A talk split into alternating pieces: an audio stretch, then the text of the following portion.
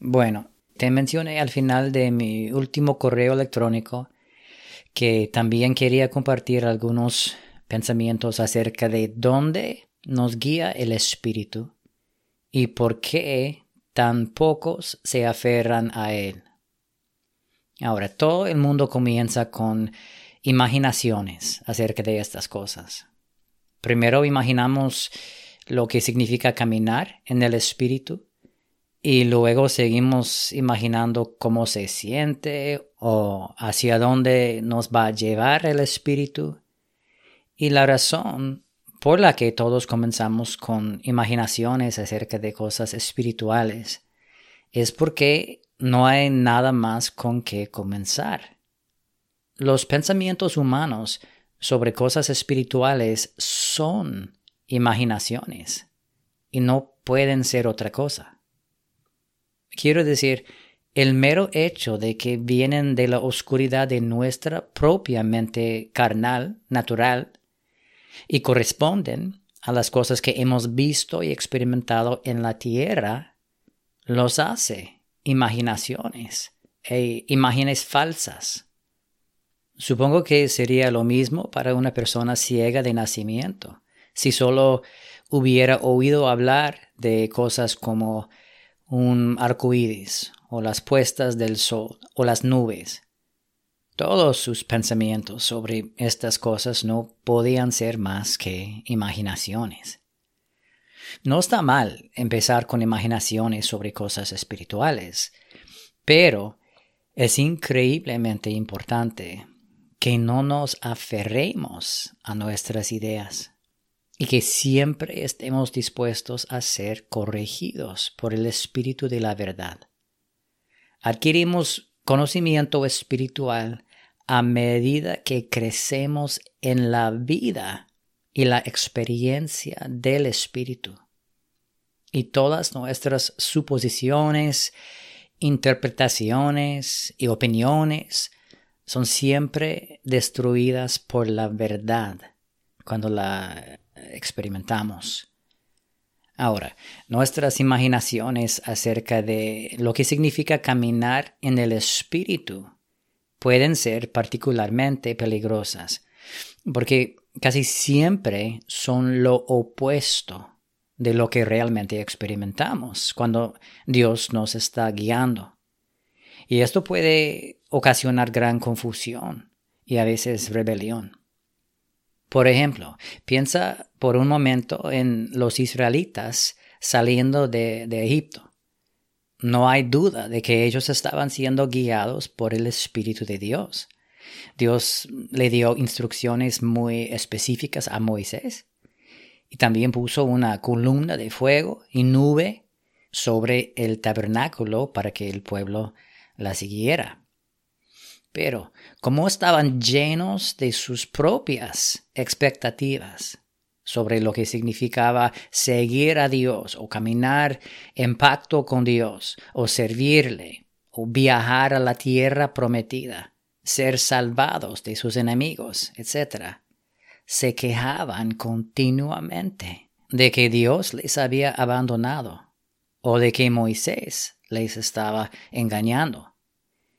Y esto es exactamente lo que sucede hoy en día cuando un corazón se rinde a seguir al Espíritu. Es muy, muy triste que haya tantas versiones del cristianismo hoy en día que no enseñan o ni siquiera creen en el viaje interior que el alma del hombre tiene que experimentar cuando comenzamos a negarnos a nosotros mismos, tomar nuestra cruz y seguir a Cristo. La mayoría habla como si realmente no existiera ningún viaje. Se dice que simplemente tenemos que pedirle a Dios que perdone nuestros pecados o pedirle a Cristo que entre en nuestro corazón o seguir los cuatro pasos para recibir la salvación y ya, ya hemos llegado. Así que no hay ninguna necesidad de seguir, de llevar la cruz, de morir a uno mismo, caminar en el Espíritu, cruzar el desierto, ser transformados, vencer, etc. Estas cosas a veces se mencionan en las iglesias, pero a menudo de una manera que las hace sonar como si fueran puntos extra. Es decir, la gente por lo general confesará que son cosas buenas y que se encuentran en la Biblia, pero rara vez dicen que son normales y necesarias. Y muy pocos son capaces de hablar de ellas con alguna medida de experiencia o autoridad. Pero la verdad es que el cristianismo no es un estatus o una posición o una transacción legal en la que llegas a un destino a pesar de no haber viajado a ninguna parte. El cristianismo es la vida de Cristo, dada al alma del hombre como una palabra implantada, una semilla de mostaza, un talento o mina viviente, una medida de la gracia o del Espíritu de Dios que inmediatamente comienza a llevar al alma del hombre en un viaje interior, fuera de una naturaleza y hacia otra. ¿Alguna vez has notado cómo Israel tenía que comer el cordero pascual en el libro de Éxodo? Dios proveyó un cordero para su salvación. Les dio una manera para ser libres de la muerte y la esclavitud de Egipto, y les abrió el mar rojo. Pero has notado cómo tenían que comer este regalo de Dios. Éxodo 12, 11 dice, de esta manera lo comerán, ceñidas sus cinturas, las sandalias en sus pies y el callado en su mano. Lo comerán apresuradamente. Ahora, eso parece una manera muy extraña de comer un cordero pascual, hasta que te das cuenta de que desde la perspectiva de Dios, Recibir este regalo siempre significaba el comienzo de un viaje. La verdad del asunto es que todos los que alguna vez han conocido y experimentado verdaderamente lo que significa ser guiados por el Espíritu o caminar en el Espíritu, saben que el Espíritu de Dios, tan pronto como estemos dispuestos a seguirle, no nos deja en el mismo lugar. Seguir a Cristo no significa solo creer en sus palabras o preguntarle qué tenemos que hacer. Seguir a Cristo significa seguirle fuera de algo y hacia algo más. Y por supuesto esto no tiene nada que ver con el movimiento externo de un lugar a otro tiene que ver con un viaje o un cambio interno muy real. Un cambio que está ilustrado para nosotros en las historias de las varias viajes del Antiguo Testamento, como la de Abraham, que fue llamado a salir de su tierra, parientes y casa de su padre, para ir a una tierra que Dios le mostraría, o la de Lot, llamado a salir de la malvada ciudad de Sodoma para viajar a la montaña, o la de Israel, la más famosa, que fue llamado a salir de Egipto, atravesar el desierto y entrar en la tierra prometida. Y esta es la razón por la que Jesús invitó con tanta frecuencia a sus discípulos a seguirle y esta es también la razón por la que los apóstoles a menudo representan el seguimiento de Cristo como una carrera que deben correr, o como una batalla que deben librar, o como una peregrinación. Todo lo cual significa un verdadero viaje fuera del hombre natural, caído y carnal, y hacia la posesión de una nueva vida una nueva naturaleza y un nuevo reino. En Hebreos 12, versículo 1, Pablo dice, Por tanto, nosotros también, teniendo en derredor nuestro tan grande nube de testigos, despojémonos de todo peso y del pecado que nos asedia, y corramos con paciencia la carrera que tenemos por delante, puestos los ojos en Jesús, el autor y consumador de la fe. En 1 de Corintios 9, comenzando en 24, dice, ¿no sabéis que los que corren en el estadio, todos a la verdad corren, pero uno solo se lleva el premio? Corred de tal manera que lo obtengáis. Todo aquel que lucha, de todo se abstiene. Ellos a la verdad para recibir una corona corruptible, pero nosotros una incorruptible. Así que yo de esta manera corro, no como a la aventura. De esta manera peleo, no como quien golpea el aire, sino que golpeo mi cuerpo y lo pongo en servidumbre, no sea que, habiendo sido heraldo para otros, yo mismo venga a ser eliminado. Y cuando los apóstoles describen lo que realmente está ocurriendo en esta carrera o batalla, utilizan palabras como estas, Efesios 4, 22.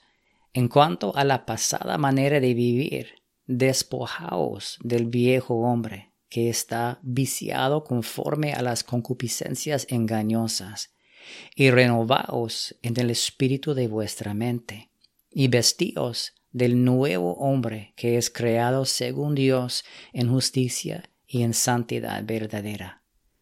O segunda de Corintios 4, 10. Estamos llevando en el cuerpo siempre por todas partes la muerte de Jesús, para que también la vida de Jesús se manifieste en nuestros cuerpos. Filipenses 3:13 Hermanos, yo mismo no pretendo haberlo ya alcanzado, pero una cosa hago, olvidando ciertamente lo que queda atrás y extendiéndome a lo que está delante, prosigo a la meta al premio del supremo llamamiento de Dios en Cristo Jesús.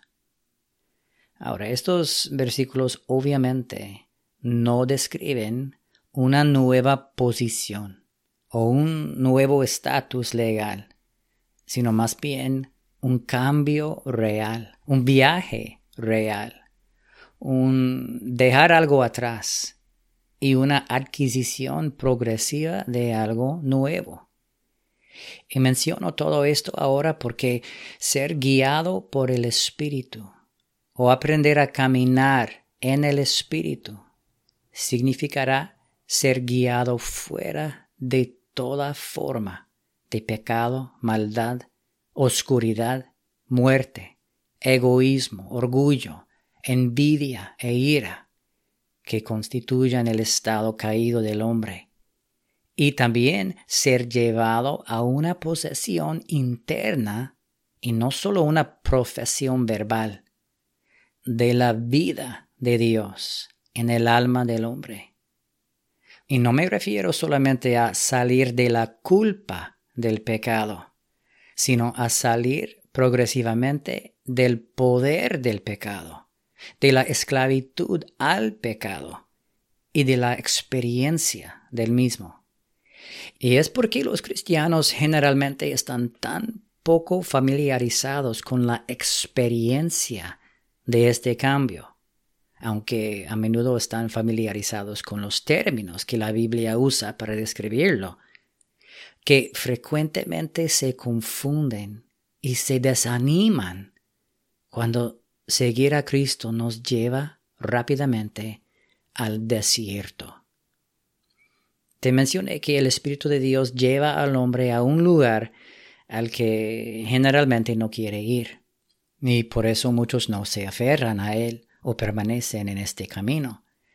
Y lo que quise decir fue esto, que contrario a nuestros deseos y muy contrario a nuestras expectativas, el Señor lleva a todos los verdaderos seguidores al desierto donde se nos hace ver lo que realmente hay en nuestro corazón y se nos da la oportunidad de rendir toda raíz del yo y del pecado a la cruz.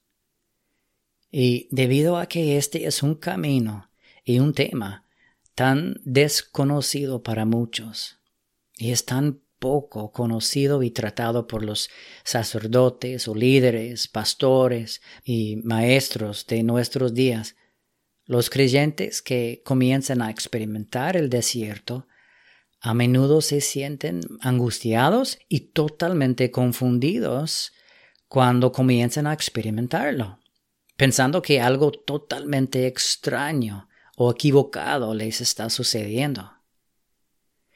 ¿Qué es el desierto? ¿O qué representa? ¿A qué nos lleva Dios antes de que podamos experimentar su reino de justicia, gozo y paz en el Espíritu Santo? Bueno, una manera de responder a esta pregunta es decir que tú eres, tú eres el desierto. Lo que quiero decir es que la tierra seca, muerta, estéril, llena de serpientes, escorpiones, becerros de oro, apetitos egipcios, expectativas carnales y murmuraciones furiosas. Es el estado de tu propio corazón caído.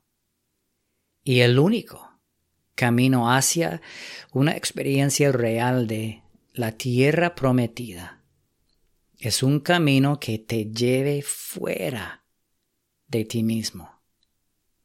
Deuteronomio capítulo 8 dice, y te acordarás de todo el camino por donde te ha traído Jehová tu Dios estos cuarenta años en el desierto, para afligirte, para probarte, para saber lo que había en tu corazón. Y en verso 15 dice, Él te hizo caminar por un desierto grande y espantoso, lleno de serpientes ardientes, y de escorpiones y de sed donde no había agua. Y él te sacó agua de la roca del pedernal, que te sustentó con maná en el desierto, comida que tus padres no habían conocido, afligiéndote y probándote para a la postre hacerte bien. El único camino hacia la verdadera paz con Dios es el que te hace ver primero y luego negar y entregar a la cruz aquella vida que nació en Egipto. Por eso el desierto no es opcional. Y por eso también Dios nos sacó a Israel de Egipto y lo puso inmediatamente en la tierra que mana leche y miel. Es que había un problema de incompatibilidad había necesidad de una gran circuncisión, primero, por así decirlo. Quiero decir, una, una gran eliminación del hombre caído y carnal. O se podría decir que había una espada encendida, guardando el camino al árbol de la vida. Cualquier persona que realmente haya rendido su voluntad para ser guiado y enseñado y corregido por el Espíritu de Dios, debe ver lo que hay en su corazón y sentir la gran distancia entre Adán y Cristo. Ahora, el hecho de que esto nos sorprende y nos confunde es un triste comentario sobre la época de la iglesia en la que vivimos. Estas cosas no deberían ser un misterio para la iglesia de hoy. Y seguramente no serían un misterio o una sorpresa si hubiera más padres y madres en nuestro Israel que, habiéndolo recorrido, conocieran el camino angosto que conduce a través del desierto. A menudo tengo que lamentar la falta de verdaderos padres y madres espirituales en la iglesia de hoy, que han aprendido por experiencia, no por libros, la naturaleza de este viaje.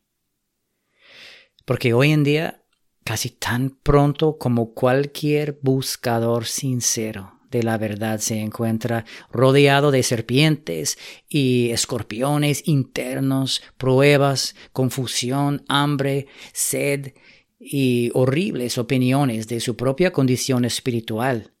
Se les dice, y muchas veces por los líderes de la iglesia, que este no es el camino correcto, que esta no es la guía del Espíritu, y no hay absolutamente ninguna razón para que un cristiano sienta estas cosas. Qué horrible tragedia es esta. Cuando el Espíritu de Dios nos da nuestro primer vislumbre verdadero de la condición real de nuestro corazón, como los israelitas cuando entraron por primera vez en el desierto, se nos anima a dar la espalda a esta voz e ignorarla. Algunos dicen que esta es la voz del enemigo. He escuchado a otros decir que ya somos hijos del rey y que Dios nunca trataría a sus hijos de esa manera. Otros dicen que ya estamos en la tierra prometida, a pesar de toda la evidencia interna y externa que indica lo contrario. Pero muy, muy pocos entienden o predican que es bueno y es necesario que el Espíritu de Dios nos muestre el verdadero estado de nuestros corazones y que nos ayude a comenzar nuestro viaje haciéndonos enfrentar y sentir la falta de la vida, la luz y el amor de Cristo en nuestras almas. Después de ser alcanzados por una visitación del amor de Dios o tocados por su brazo extendido, los nuevos cristianos a menudo asumen que pueden inmediatamente caminar con Dios y hacer grandes cosas para Él y con Él. Y por un tiempo están emocionados, animados, motivados, pero si continúan siguiéndole, inevitablemente comenzarán a encontrar algo de su propio estado de desierto. Quiero decir, se toparán con algo de su verdadera hambre y sed, de sus expectativas equivocadas, de sus frecuentes quejas, sus falsos dioses, sus falsas esperanzas, sus corazones sucios, y comenzarán a preguntarse, ¿qué está mal? Pero no hay nada que esté mal que no haya estado siempre mal. Simplemente están empezando a ver y sentir lo que ha estado mal desde siempre. Y de esta manera se les da la oportunidad de entregarlo a la muerte. Dije que una manera de definir el desierto es decir, que tú eres el desierto. Es decir, que representa el estado de tu propio corazón caído y tu viaje para salir de él. Otra manera de decir lo mismo, o quizás la otra cara de la misma moneda, es decir que el desierto es la experiencia de la cruz diaria de Cristo. Atravesar el desierto significa llevar siempre en el cuerpo la muerte del Señor Jesús, para que también la vida de Jesús se manifieste en nuestro cuerpo. En palabras de los profetas, especialmente Jeremías, es una oportunidad para entregar a la espada lo que es para la espada, entregar al fuego lo que es para el fuego, y entregar al hambre lo que debe morirse de hambre. Es un ver, negar y crucificar progresivamente todo lo que no puede heredar la tierra prometida. Pablo dice en Romanos 8, porque si vivís conforme a la carne, moriréis.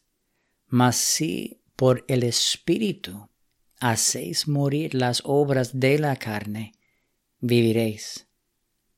Este desierto es inevitablemente la experiencia de todo el que entrega sinceramente su vida para seguir al Señor Jesucristo. No debería ser una sorpresa no debería ser un misterio? No debemos murmurar o quejarnos o pensar que algo extraño nos está sucediendo. Pedro dice en 1 de Pedro 4:12, Amados, no os sorprendáis del fuego de prueba que os ha sobrevenido, como si alguna cosa extraña os aconteciese. Todo hombre y mujer que sea fiel a la guía del Espíritu será conducido por este mismo camino. Caminar en el Espíritu siempre conduce a la cruz de Cristo. Y esta es la razón por la que dije que pocos quieren permanecer en él. Y esta, por cierto, es también la razón por la que yo pasé años de mi vida tratando de encontrar otro camino, antes de que finalmente encontrara mi camino de regreso a lo que Jeremías llama la senda antigua.